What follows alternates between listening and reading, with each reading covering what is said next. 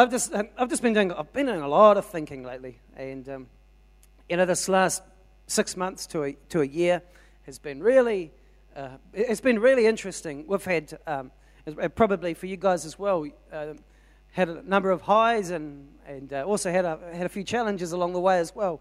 And uh, lots of people today, I think, are facing a few challenges. But uh, in the midst of it, I know that God is doing a great work. Amen. Amen. and uh, one of the things, um, uh, things about uh, testing times and, and, times of pressure, it, it, just gives you a chance. It gives you the opportunity to be able to, to do some self-examination and to be able to look into your own life and to and, and to make some uh, necessary adjustments.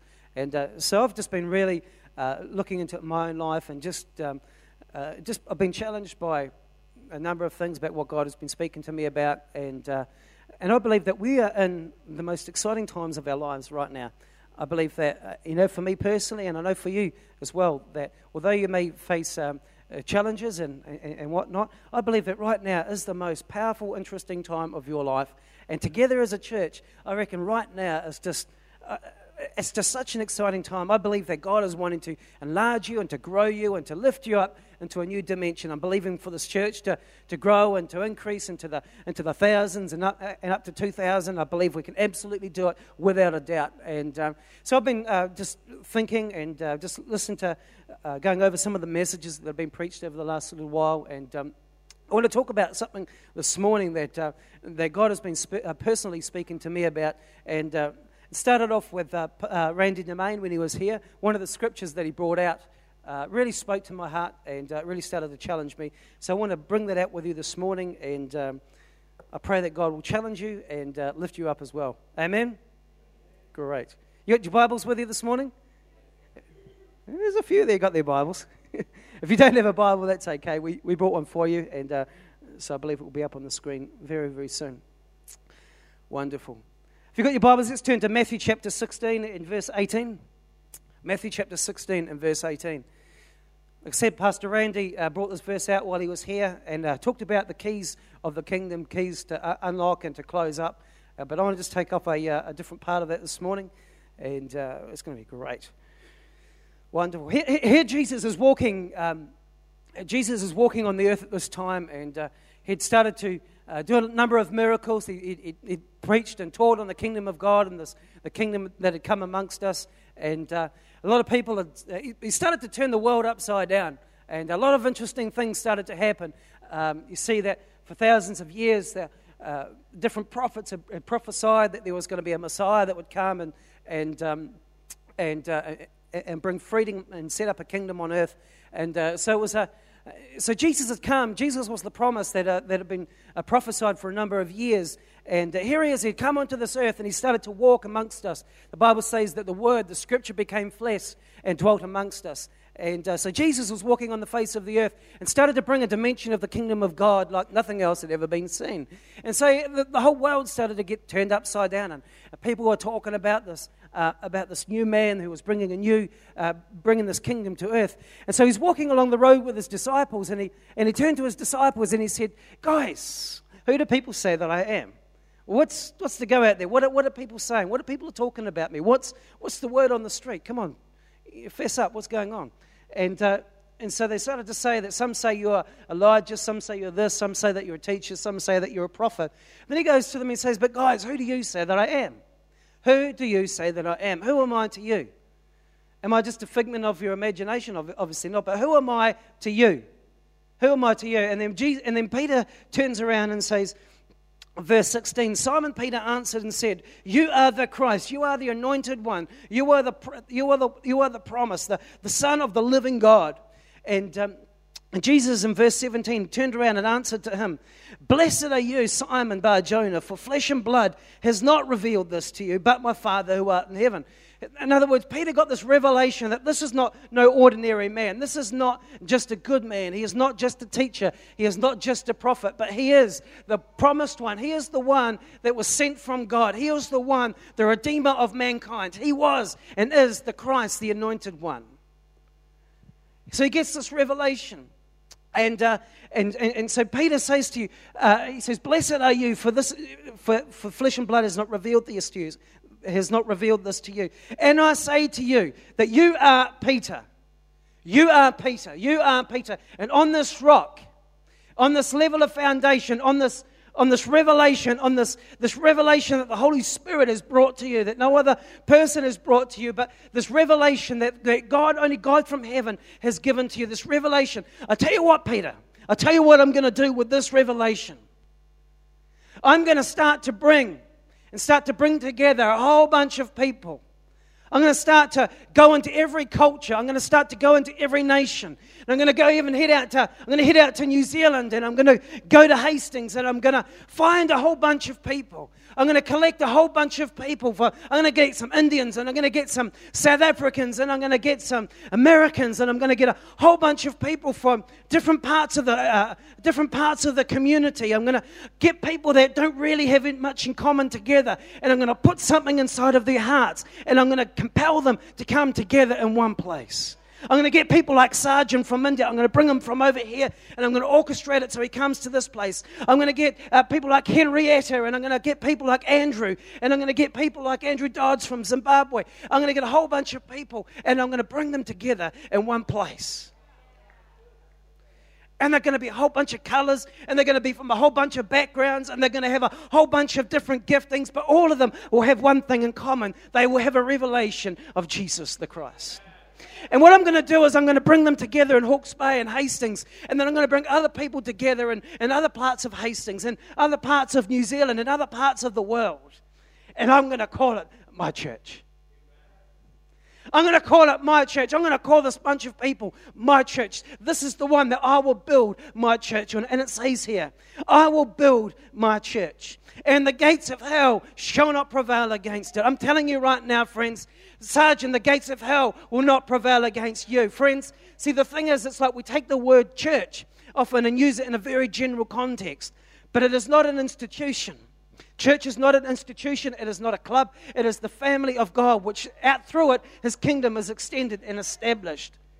So instead of taking the word, using the word church, personalize it. Personalize it. Personalize it. It's like uh, Henrietta. I'm going to take you and I'm going to build you. I'm going to, I'm going to, I'm going to put something inside of your life, and the very gates of hell will not prevail against you. And Pete and uh, Andrew Dodds and Sarah. I'm, going to put something inside of your heart. I'm going to, I'm going to establish a, a, revelation of who I am, and I'm going to draw you into this place, and I will send you into a place, and the gates of hell will not prevail against you. Andrew, I'm going to put you in a place, and the gates of hell will not prevail against you. Very easy to take it out and to put it into a general context, but actually, the church is a whole bunch of people, little pebbles brought together that together make a strong pillar. So, as a pillar, as a little pebble, you might not be able to do much. But when you come together, when we come together as the body of Christ, the church, the family of God, which the kingdom will be extended, and the gates of hell shall not prevail against you. Right now, we're in a place in, our, in the time in history where we need the church, we need people like you to come together. We need people like you to get a revelation of Jesus Christ. We need people like you to stand up as the church and bring the kingdom of God into the community. Right now, there's different gates of hell in our community, and, and there's poverty and sickness and oppression and fear and all these different things. And, but God has put you in this place. God has anointed you to come into this place that the gates of hell will not prevail against you. Title of my message this morning is They Shall Not Prevail. they shall not prevail. And um, as I started to read about this and started to look, and um, I get a picture of a, of a church with, with, with strong, uh, it's strong and it's got incredible momentum that nothing will prevail against it. No gate of hell shall prevail against it. It builds a, it builds a picture of something strong with momentum and power and focus. It's punching its way through. Um, there's nothing can, can stop it. That is the picture that Jesus Christ is painting of his church, of something that is strong, powerful, and momentum, with momentum. So I started to look at this and say, well, what does this mean? What does this mean for me? I mean, it's great that the church says the church, but I am the church. I am. I'm, I'm, I'm part of the church. I'm, I'm, me as an individual and, and you. What does it mean for me? For me to have direction, that, for me to have substance inside my life, that, that the gates of hell will not prevail against me. So I started to think about this, and there's these three things that, um, that I believe that, that God has spoke to me out of this, uh, out of this piece of scripture. Um, and, uh, but what I want to do is just for this morning, just focus on one of them. And um, maybe Pastor Mike will pick it up next week or we'll do something later on. But there's three main keys that we've got to have for uh, that we've got to build into our life in order to, for us to be the church, for us to be the people that God has called us to be. First one, for us to have momentum, for us to have power that breaks through the gates of hell, first thing we must have is direction.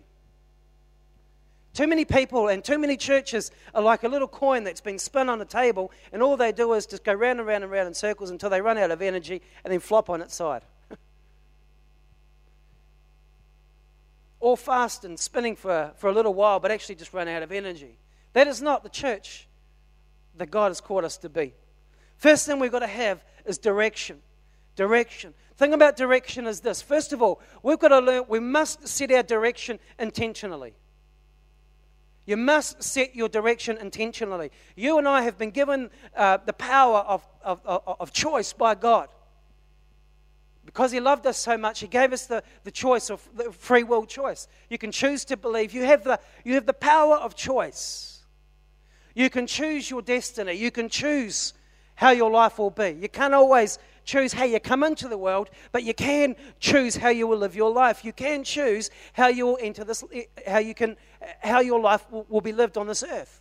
You have the power of choice, which is an incredible strength. It's an, it's an incredible opportunity. We must set our direction intentionally. Secondly, we've got to make sure that, first of all, that our, our, our direction is, is towards the house or the kingdom of God. Must make sure that it's directed towards the, the house or the kingdom of God. There's two parts to this, this one here. The other thing, we, in, in having our direction set towards the house of the God, we must also be on the right track.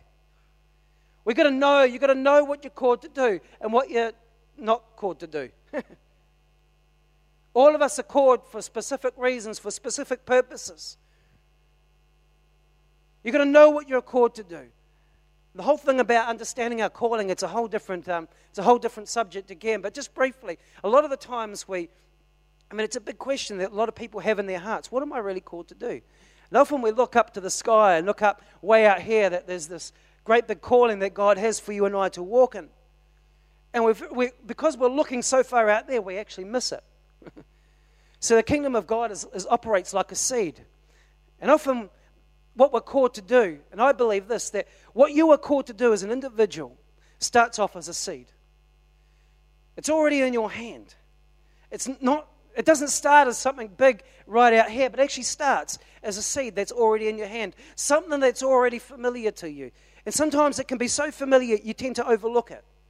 But actually, it starts as a seed and grows to a tree that will fill the whole garden.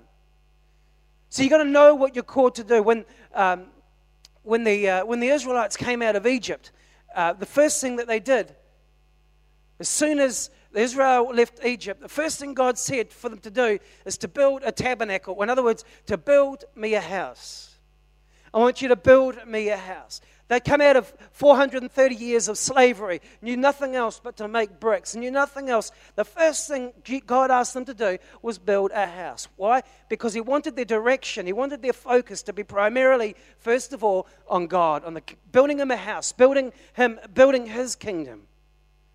And see, the thing is about, about the kingdom of God is there is unity within diversity. So when the children of Israel came out, there were 12 tribes, and every one of those 12 tribes had a unique call. Every one of those 12 tribes had a, had a, a, a unique calling that was just for them. They were all different, but they were all centered around the tabernacle. They were all centered around a central point, the house of God. So that each and every one of them had a specific calling and a specific purpose. Some were set up to, to rule and to judge. Others were set up to praise and, and to worship. Others were set up, they had it in them to, to be fighters. Others were set up for them to do different outworkings. But it was different outworkings, different calls, but still centered around the house of God. The thing is, it's no different today. As soon as they built, left Egypt, God, God said to build a tabernacle. As soon as they entered the promised land, the first thing God said was to build an altar.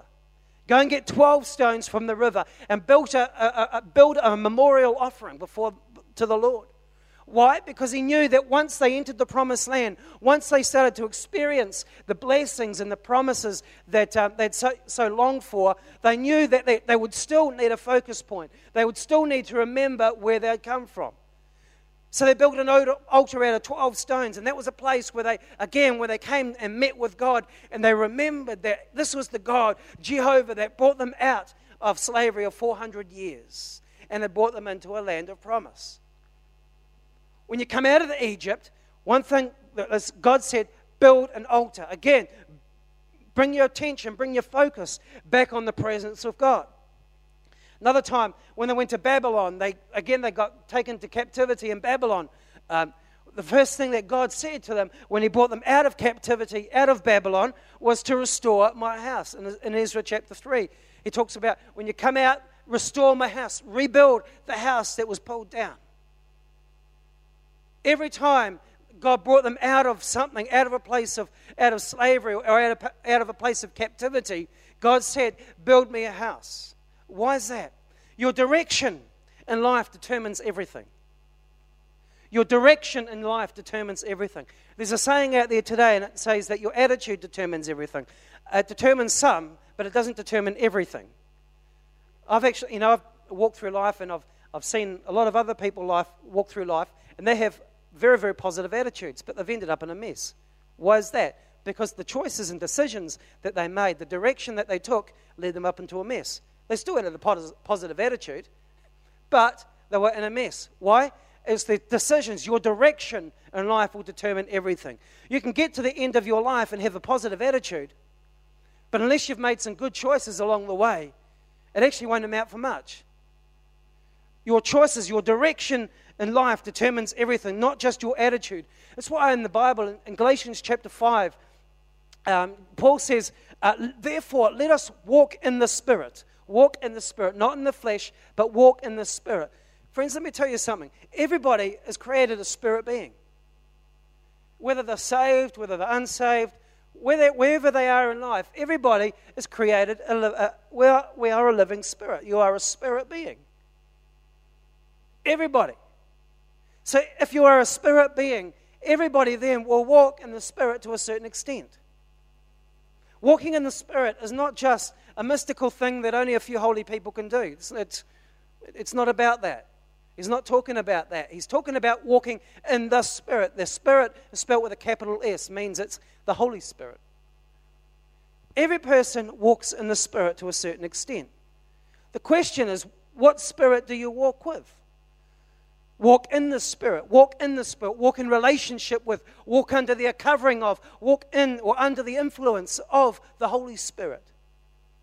So every person walks in the Spirit to a certain extent. The question is, what Spirit do they walk with?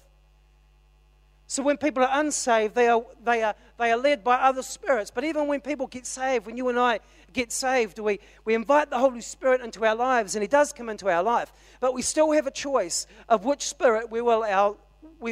People with here, or there's all spirits that will come around our lives and try and influence us. Even though the Holy Spirit lives within us, you still have an opportunity. You still have to make a choice of what spirit you walk in relationship with. Some people, they, they are filled with the Holy Spirit, absolutely. No doubt about it. But they actually walk in relationship under the influence of another spirit. Why is it that there's so many people, so many Christians, although filled with the Holy Spirit, still struggle with, with all these different um, uh, demonic bondages in their life? Why? Because they walk, they choose to walk in unity, choose to walk in agreement with another spirit. You choose it. And maybe you may be influenced that way, but you still choose it. You still have the power of choice.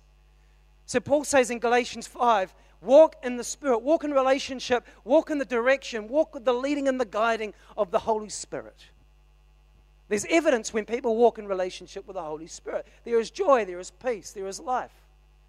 David said in Psalm 23, he says, The Lord is my shepherd. He leads me. He leads me down the path of righteousness. He leads me down, beside the still waters. He was a man, one of the greatest kings that ever lived, but he allowed himself to be led by the Holy Spirit, led by the Spirit of God.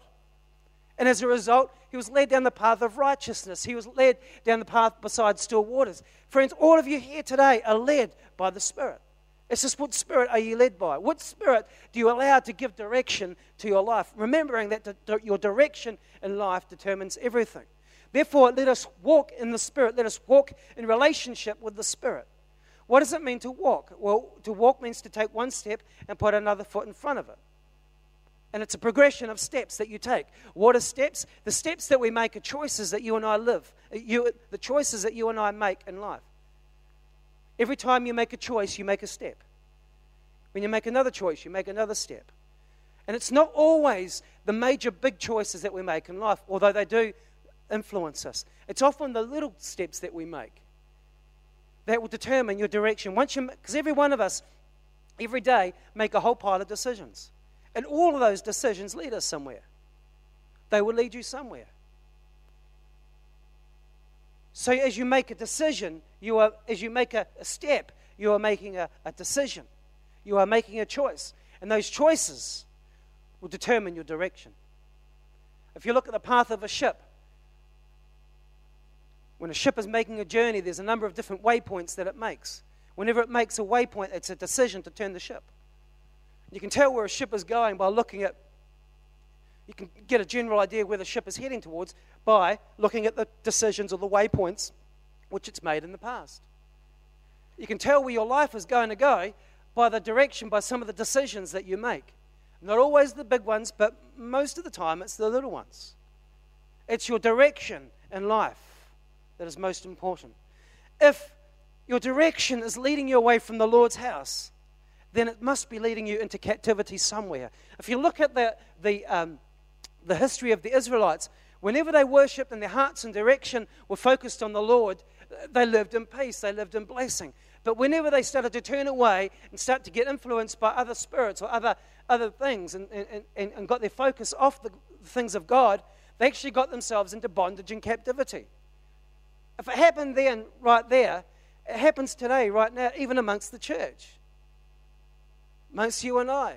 Whenever our hearts and focus and our, and our, and our direction heads away from the house of the Lord, uh, uh from His kingdom, if it's we get led into captivity. And the thing about this, about deception, is this that you don't even know that you're being deceived.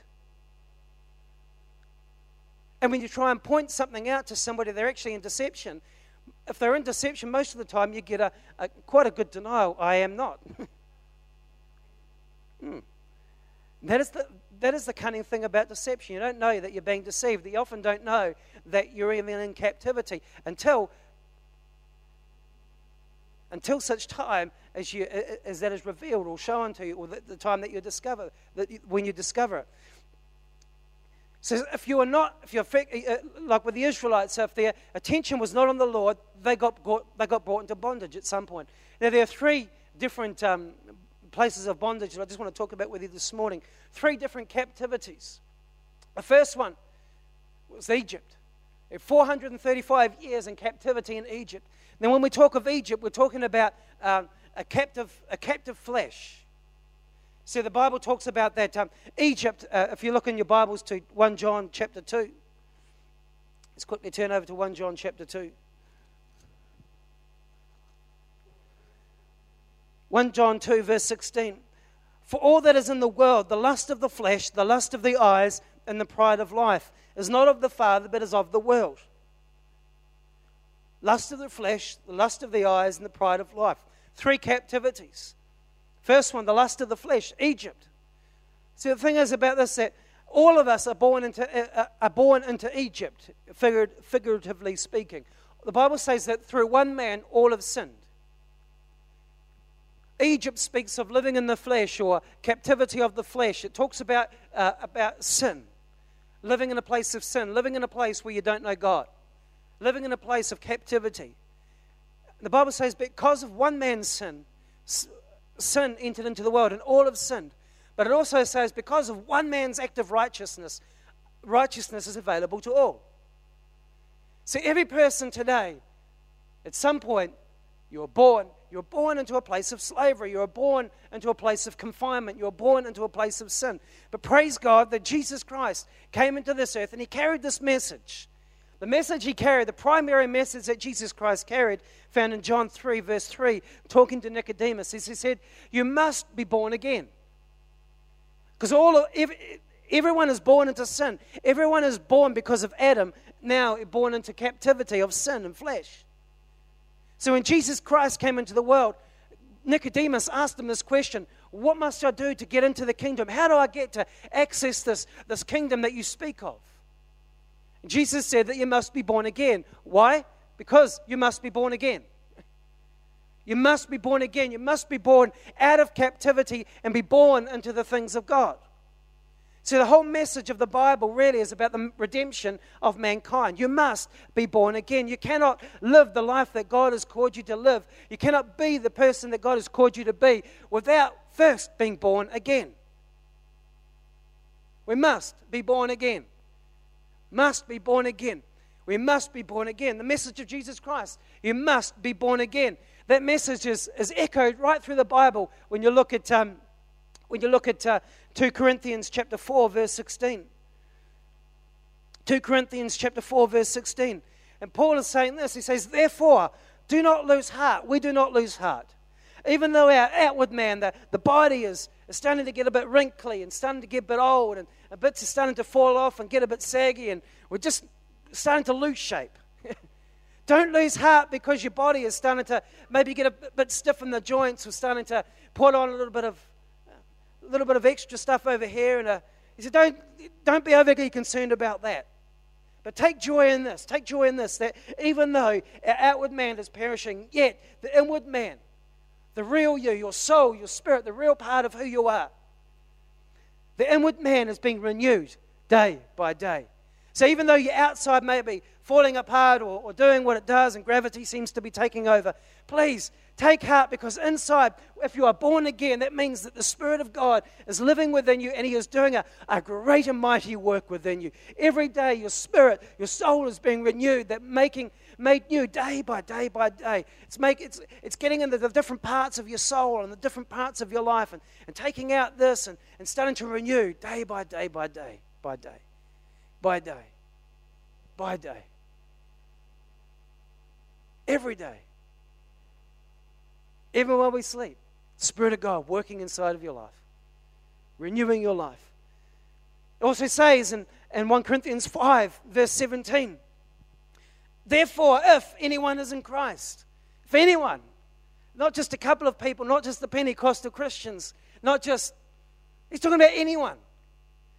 Anyone, any one of you here today, if anyone is in Christ, if anyone has been born again, been born of the Spirit, you've made a conscious decision to let go and to, to invite Jesus Christ into your heart and to be born again. If anyone is in Christ, if anyone is, is in walking in relationship with the, with the Holy Spirit, has, has got a relationship with Jesus Christ, if anyone is in relationship with Jesus Christ, he is a new creation. He is a new creation. Old things have passed away, and behold, all things have become new. If you are in Jesus Christ, that means whatever you've come from in your past, whether it's been a lifestyle of drugs, maybe you were a drug dealer, maybe you were a prostitute, maybe you were just a, your life was tied up in alcohol, maybe um, you came from a gang, maybe you, uh, you've, you've been divorced or had a broken family, something like that. Maybe you've just made some really big mistakes in your life. Maybe you've just made a big mess of your life. The Bible says here that if you are in Jesus Christ, if you are in Christ, you are a new creation. You are not that person that you used to be. You are not that person that you used to be. You're not the alcoholic that you used to be. See, the thing about the devil is this he will try and take your focus off what God has called you to be and take your, put your focus back on what you used to be like. You are not the person that you used to be. If you are born again, if you are born into the Spirit, into the family of God, you are not that person. Paul was a man that murdered people, that killed Christians all over the place. But yet he had the revelation that he is a new creation. And he states these things, he, he states in the scriptures that I am innocent of the blood of all men. It's not denying his past, But what it's professing is, I am not that man. It is no longer I that lives, but Christ that lives within me. And the life that I now live, I live by faith in Jesus Christ. See, when you get that direction, when your direction is on the house of the Lord, when you get that revelation that you are a new creation, you're not that drug addict, you're not that alcoholic, you're not that angry man anymore. You are a new creation.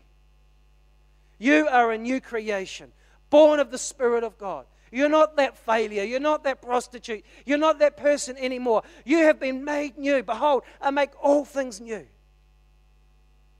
You don't need to live with that stuff, the baggage of the past anymore. If you are born again, if you are born of the Spirit, that means you are truly that. You are born again. You are a new creation. Oh, come on. If you want to give Jesus some praise about that, why don't you give Jesus some praise?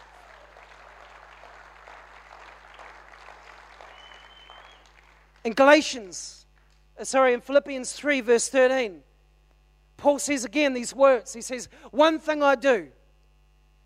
I mean, there's lots of things I could do, but there's one thing I do do. one thing I really make an effort, one thing I really purpose in my heart is this I forget the things that are behind, I forget the things that I used to do, I forget the old me. That old me is gone. I forget forgetting the things of the past. See, the thing is, the devil will always try and bring your past up. He'll always show you snapshots of what you used to be like and try and convince you into believing that you are still that person.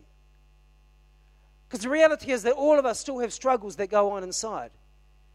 And when he starts to show us snapshots of what we used to be like, we, we start to, uh, our, it starts to influence our soul and starts to influence our belief systems, and we can start to think that we're actually the same, still the same person. No, you're not.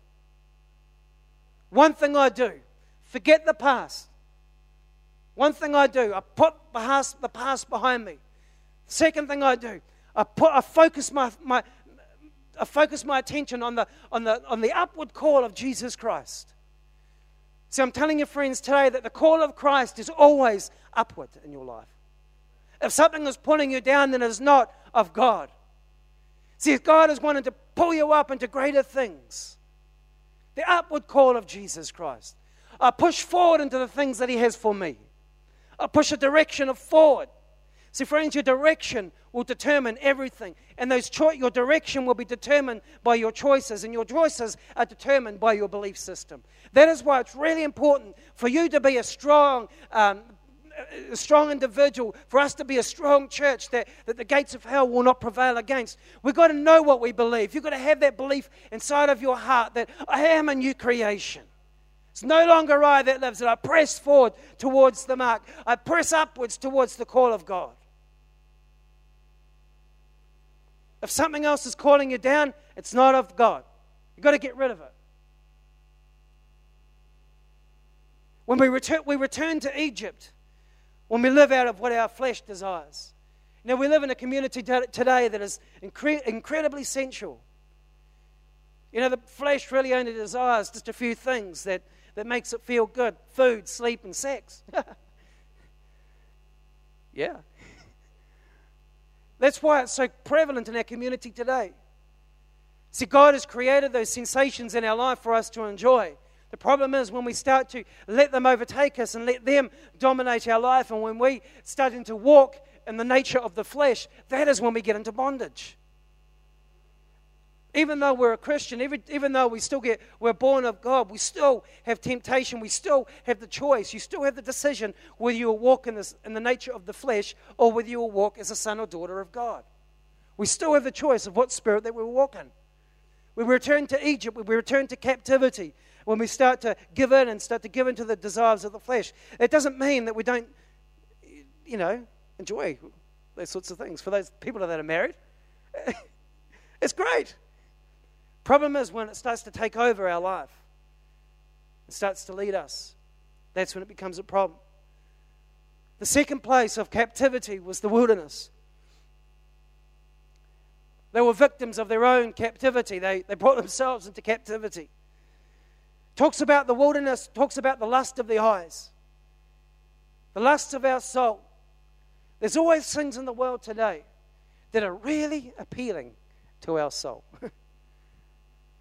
Pastor, um, Pastor Shane Willard talked about what iniquity means, and he drew the picture of a, an eye and a hook and a fish multiplied. Whatever our eye hooks to multiplies. There are so many things in the world today. People are offering, you look, you, you look at the advertisements on TV, on the, on the media, and things like that. They're not really selling you a product, they're actually selling you a lifestyle. They're trying to hook your soul. Because everybody somewhere is looking for significance, everybody somewhere is looking for a sense of value. And when people start to find their value extrinsically, externally, and what they have or what they do, you start to become captive to that. The deceitfulness of, of riches. Nothing wrong with riches itself. Nothing wrong with being a wealthy steward. That's fantastic. The problem is when we start to get a hold of the money, when the money starts to get a hold of us. And if only we had a little bit more, then I'd be happy. We started to chase that dollar. And then we, if only I had a little bit more, if only I had this, if only I had that, if only I looked like that. The deceitfulness of riches. Just because you're a Christian does not mean that that thing doesn't get a hold of your life. There's nothing wrong with money in itself. It's the love of money, it's greed. I want this, I want that. I've got to have this. Once you get caught up in that cycle, you become a captive again. The deceitfulness of riches. See, the thing is about this pressure and tough times reveal what our soul really desires. When something uh, gets taken away from us, you soon find out what's really in the soul. If somebody really has an attachment there. If all of a sudden you face a pressured time, those pressure times will find when the fire comes on, when the heat comes on, you'll find out what's really in your soul. If it's significance you're looking for, if your position gets taken away, it really shows what's up in your heart. Even as Christians, we can still become captive to these things. And that is the thing about deception, is this that you don't know you're being deceived. Until somebody speaks and challenges, and then you get all upset. That's a sure indication that somebody's just been caught into bondage.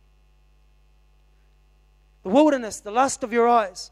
See, the thing is that in Psalm 106, verse 15, David said, God gave them the desires of their heart. A lot of the time, we, I believe we can pray for all these different things, but actually, our motivation for praying is often kept secret. So the Bible says that God gave the Israelites the desires of their hearts but also sent leanness into their soul. They got what they prayed for, but they got something else as well a leanness into the soul. Very, very opposite from what John, John says in, in 3 John 2. It says, As your soul prospers. Let me ask you this question today what is the condition of your soul? Is there leanness in your soul? Or is there an overflow out of your soul? The difference is one is skimpy, there's nothing in it. The other is your soul prospers. It means there's an overflow out of your soul. When was the last time you invited somebody home for dinner? When was the last time you, you just shouted somebody out? When was the last time you were generous to somebody without having any strings attached? Bible says, uh, a, uh, it talks about a generous man, and by his generosity, uh, he will stand. What is the condition of your soul? Is there an overflow of life coming out of your soul? Is there an overflow of joy coming out of your soul? Is there an overflow of hope? Is there an overflow of peace coming out into your soul? Is there an overflow of positivity coming out, into, out of your soul? When was the last time you even smiled? Us as Christians, full of the joy of the Lord, but for some, sad. Always grizzling and complaining about this and that and trivial things. Leanness in the soul. But God has called you and I to be people with an abundance. David said that my cup runneth over. Surely in goodness will follow me all of the days of my life. Goodness and mercy. There's an overflow of the well of the kingdom of God within inside of him. His soul isn't clogged up with the concerns and the worries of the world or anything like that. But there's an overflow of joy, there's an overflow of hope, there's an overflow of generosity into people. Very, very easy test. When was the last time we were generous to somebody? When was the last time you were generous to somebody that you think didn't deserve it? Generosity. See, Jesus talked about generosity a lot in the Bible. Cornelius' generosity to the poor counted him righteous. How tight are you with your resources? How tight are you with your, with your time, with your, with your stuff, with your money, with your resources, whatever you have, with your love? I'm not saying be free love, but it's just the fact of opening up your heart to people. How generous are you with your soul? Just as your soul prospers. So, the wilderness, it's a place of captivity, the lust of the eyes. The last one here talks about Babylon, the pride of life. A third place of captivity, the pride of life. The pride of life. It says here in 2 Kings chapter 24 that the Israelites once again taken their focus off the Lord, started to get their focus off the house of the Lord.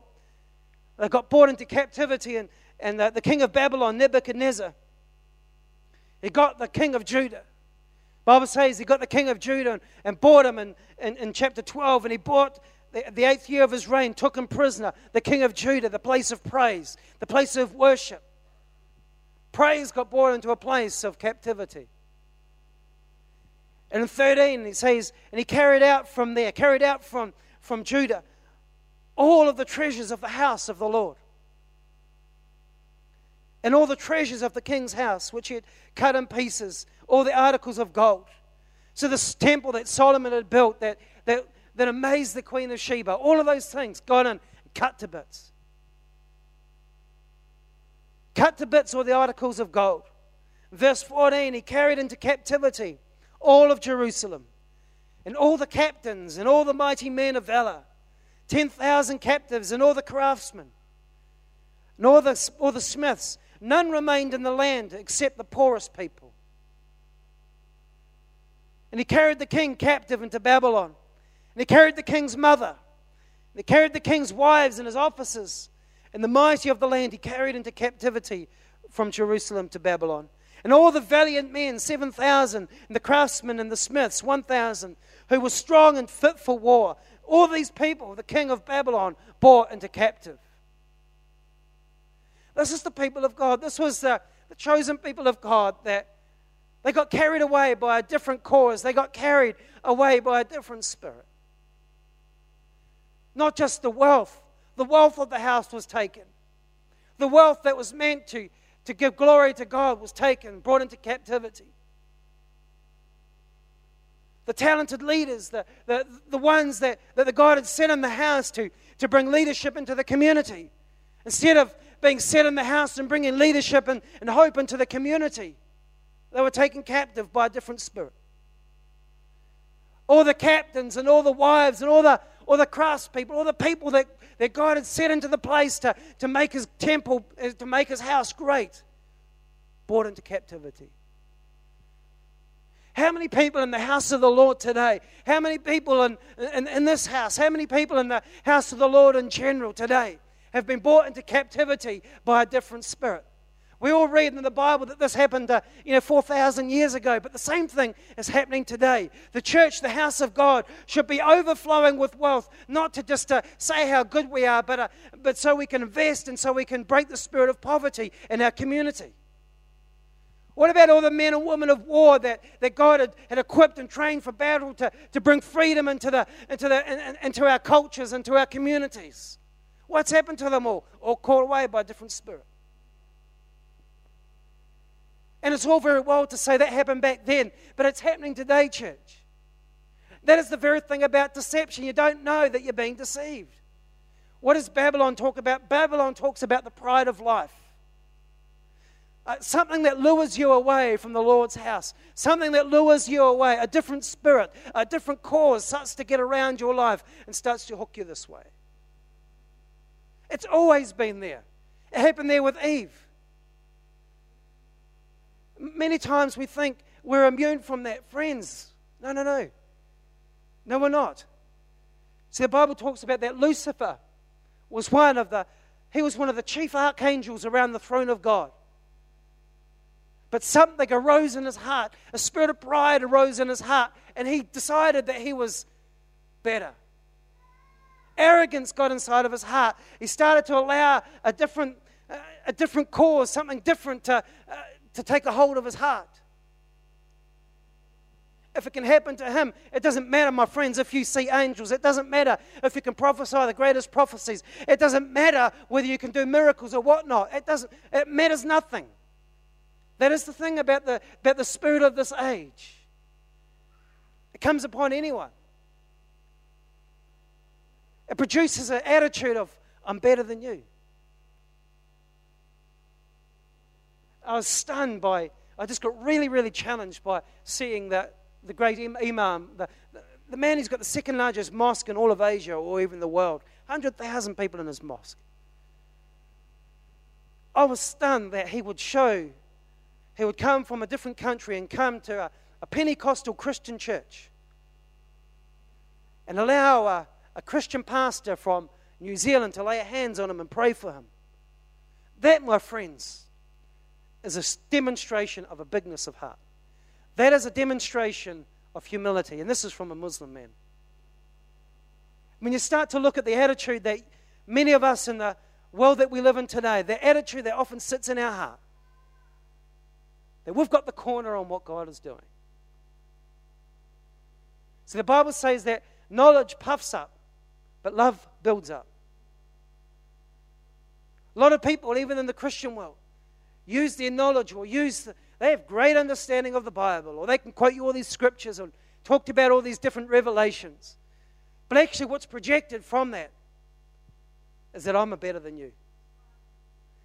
And if it happened to the Lucifer, yeah. Doesn't, that means that you're not exempt from that. It means that I'm not exempt from that.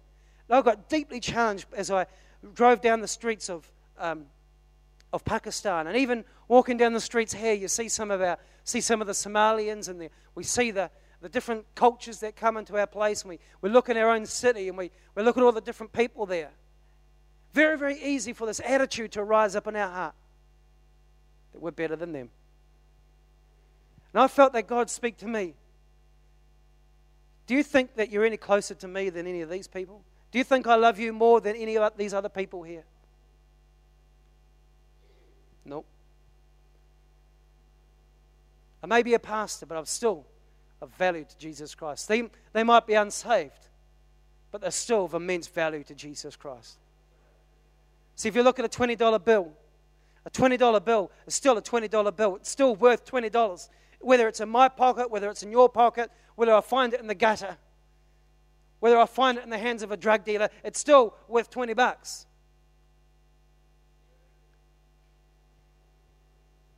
Just because you think it's in my pocket, do you think it's any better? No. See, we have a fascination today with power. We have a fascination with the supernatural. The biggest trap I believe we could fall into is that it goes to our head, and we think we get the corner of God. One of my favorite movies is Shooter. You've seen it? Yeah. There's this redneck in there. And I, I've watched this thing a number of times. In fact, I've got it in my bag so I can watch it on my computer.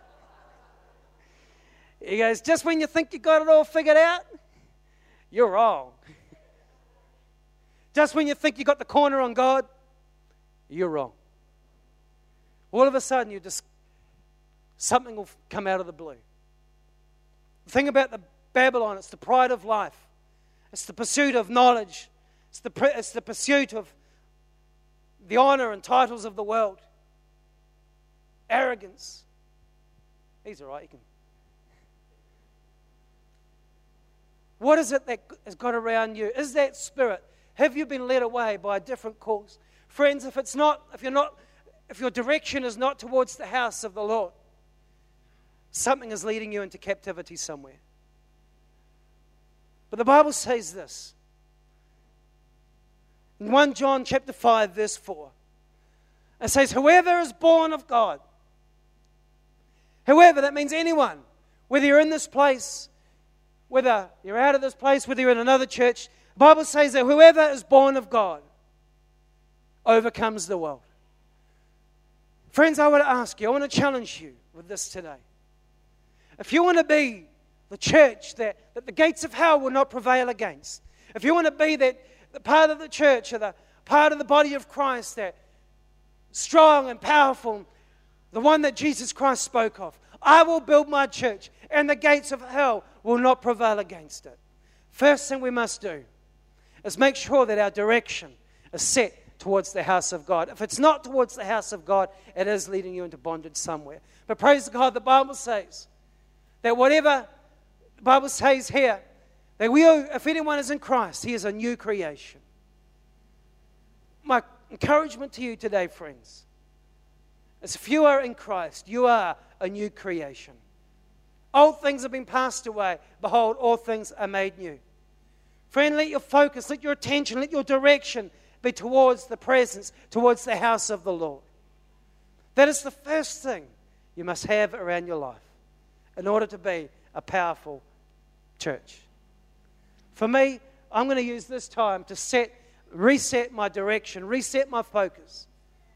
I encourage you today, if you're in a place right now, I encourage you to have a, a look at your own life. Do some self examination and ask yourself, really, which direction is my life heading in?